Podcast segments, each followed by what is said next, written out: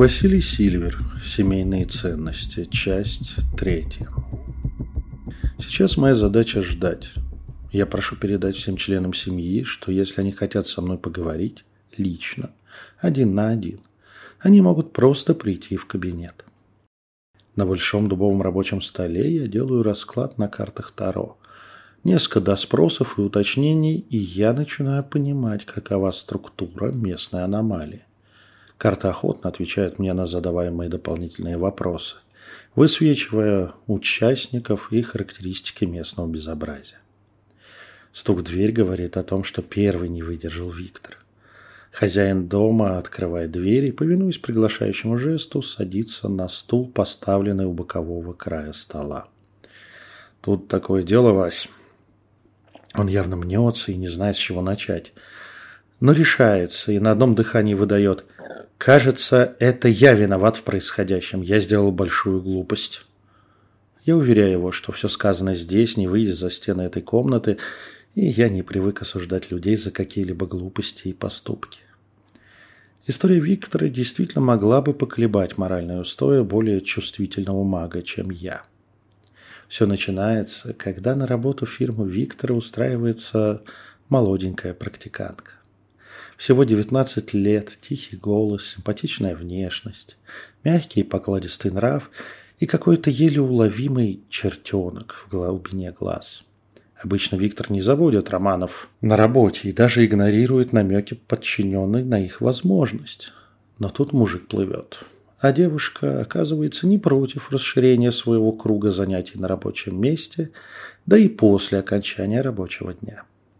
Виктор внезапно чувствует себя вновь молодым, ярким и бесшабашным парнем. В ее компании ему кажется, что мир лежит у его ног, а он полон сил для любых приключений.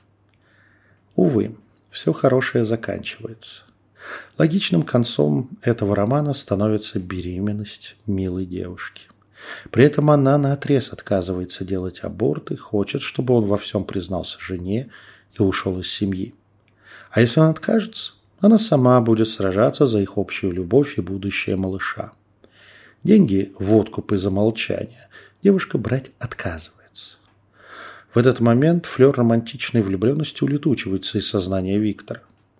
А на место возвращается ум мужчины, который привык решать проблемы. А проблема серьезная. Прикинув издержки, которые повлечет за собой заказ этой девы киллеру или братве, Виктор, скрипя сердце, откладывает этот вариант на крайний случай. Одновременно от друзей-партнеров он узнает о какой-то ведьме-бабке, которая когда-то помогло одному из них решить проблемы в семье магическим образом. Почему бы не попробовать такие методы? Благо, притянуть его к этому по закону будет совершенно невозможно. Пробивая бабку через службу безопасности, он обнаруживает, что той всего 35 лет, москвичка, закончила МГИМО и вообще товарищ продвинутый. Записаться на прием не составило труда, и в один из рабочих дней обеспокоенный мужчина уже сидит напротив моложевато выглядящей бабки, которой на глаз и больше тридцатника не дашь, и излагает свою проблему. Ведьма предварительно пугает клиента грехом, кармой расплатой за такое – со стороны высших сил, но помочь соглашается. За кругленькую сумму по факту результата. Стоит такая услуга немного меньше киллера, но и рисков меньше, решает для себя Виктор. А грехов на его душе хватает. Бизнес он не сам ему в руки достался, выгрызать пришлось. В высших силах и карме он предпочитает сильно сомневаться. Идеальный план, если так посмотреть. Через месяц у бывшей любовницы случается выкидыш. При этом с осложнениями такими, что сама несостоявшаяся мать умирает вслед за ребенком.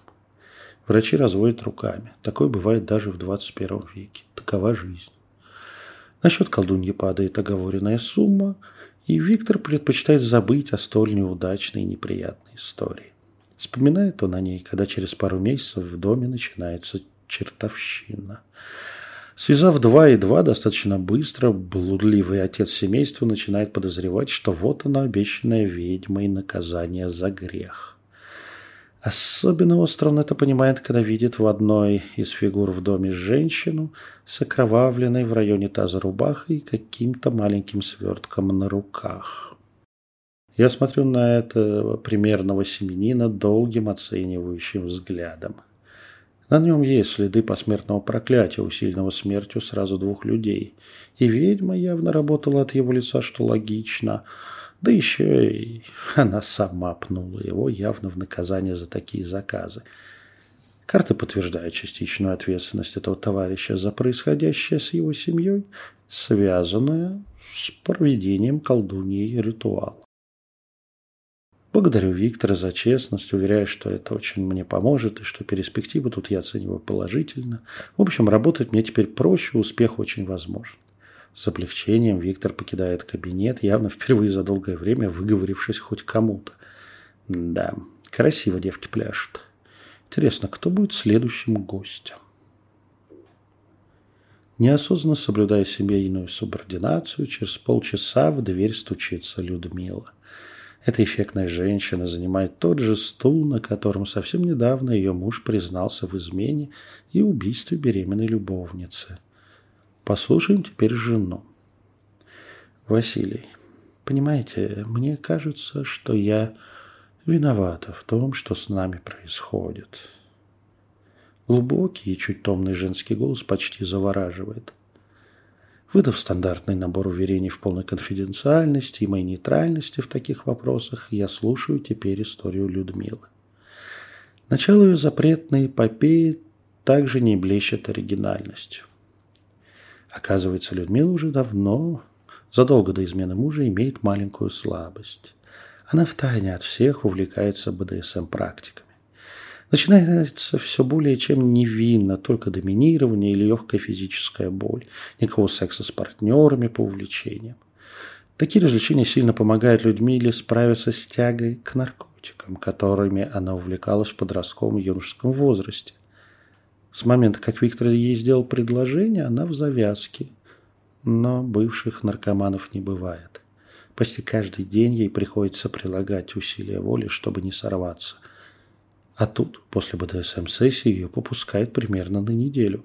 Ну, кто может осудить женщину за такие шалости? Но, как и с наркотиками, ей постепенно становится нужно все больше и жестче.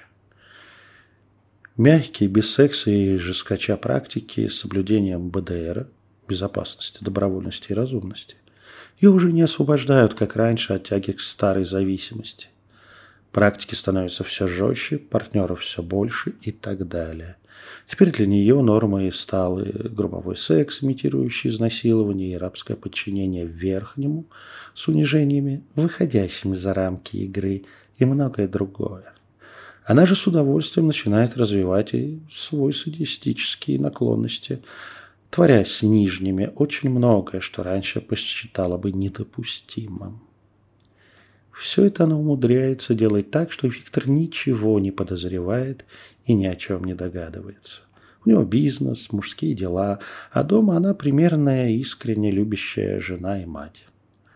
Не так давно очередной ее верхний – Суровый, высокий, мрачный брюнет, чем-то напоминающий профессора Снейпа из фильмов о Гарри Поттере, привозит ее в загородный дом, где собрались люди в масках и плащах.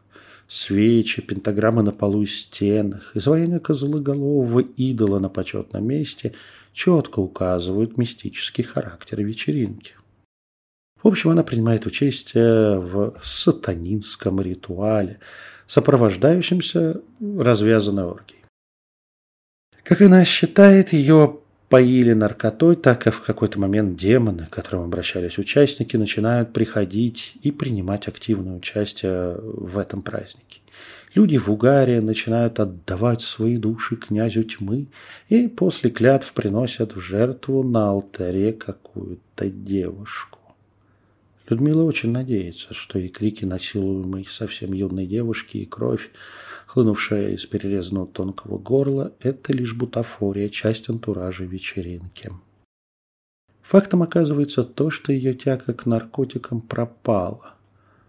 С той самой ритуальной оргией ей перестают быть нужны все эти развлечения, чтобы не думать о запрещенных веществах 24 на 7. Она с облегчением выдыхает, решает поумерить пыл, но в доме начинают твориться странные вещи. Связать свою продажу души с сатане и паранормальные происшествия в семье – дело нехитрое. Теперь она решает поделиться с профессионалом своей историей, чтобы помочь ему справиться с напастью. При пристальном изучении энергетических особенностей Людмилы становится очевидным, что договор с демоном имеется. И он тоже имеет влияние на ситуацию в доме.